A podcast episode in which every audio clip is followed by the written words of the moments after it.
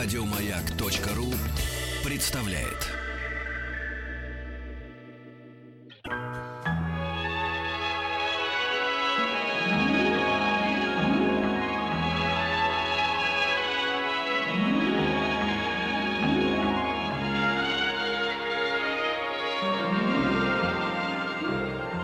Уральские самоцветы.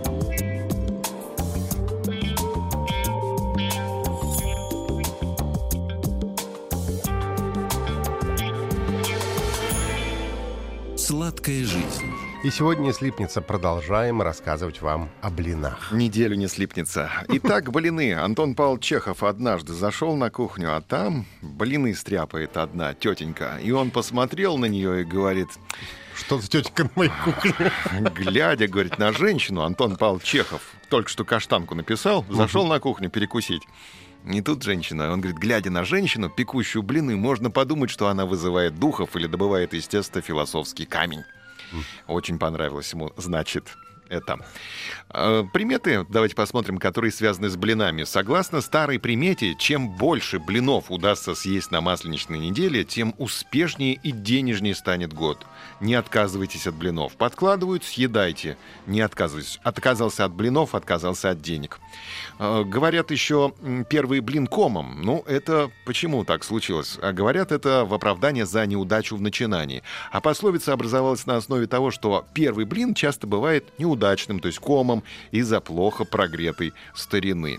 О традициях давайте поговорим, э, связанных с блинами. По традиции блины надо есть только руками.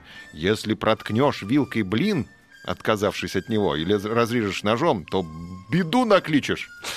Плохо подогретая старина. Это, конечно, очень плохо. Че? Плохо прогретая старина. Старина? Да, А, а, а, я что сказал? Старина? старина, да. И ты смеялся надо мной? Я, ну, немножко, но я про себя. Но я понял, что ты имел в виду сковороду. А, ну, ты понятно. оговорился просто, ничего страшного. Да, хорошо, ладно. Э, ладно, так вот. Так вот, да, не будем говорить о твоей нравственной структуре, Да. но будем говорить, смеяться над другом, хорошо это или нет, напишите нам. Так вот. Чувствую, ты разрезал ножом сегодня блин. Накликал беду. В Древней Руси человека, разрезавшего блин, забивали палками. Вот что тебя ждет сегодня. Надорвать только? Надорвать зубами. Есть зубы-то у тебя, нет? Немного уже. Немного, да? Ну ладно, береги, Я стараюсь. пока палками не забили, чтобы было чем поесть. Так вот, с тех пор осталось правило брать блины руками. А Допускается их сворачивать, скручивать, рвать э, руками, но не вилкой. Волхвы же ходили по Руси до наступления христианства, друиды, и вплоть до 16 века отмечалось языческое празднование священного дня весеннего равноденствия. М, 20 или 21 марта по современному календарю это все было, после которого день становится длиннее ночи. Это двухнедельное празднование называлось «Комоедица», то есть ком ели, блин комом. И по древнеславянскому солнечному календарю считалось новогодним праздником. Блины с припеком бывают. Блины с припеком — это очень вкусно. Блины, в которые запекали, а точнее припекали какую-либо начинку. Чаще всего припек — это рубленые вареные яйца, измельченные грибы или овощи. Кулинары в шутку называют блины с припеком русской пищей. А, Почему в шутку? Русской пиццей. А, русской пиццы. Да. Смешно? М, Очень. Оговорился. Да, да, да, да. Но я не могу смеяться над другом, я понял, как это не нрав- безнравственно, да. Ладно, хорошо. Пекут блины с припеком следующим образом. А, это я уже читал. Смешно, да? Ну, нет, нет, не смешно, нет. Так вот, другой рецепт.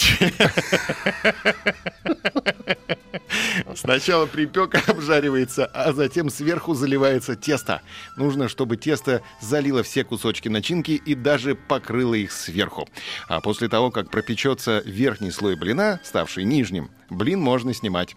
Еще один вариант блинов с припеком. На разогретую сковороду наливалось тесто, подрумянивалось снизу, потом на него клался припек, который заливался заново тестом. Таким образом, припек был в центре между двумя блинами. О блинах за границей поговорим уже завтра. Сладкая жизнь. Нет, не Нет, слепнется. не слипнется. Еще больше подкастов на радиомаяк.ру.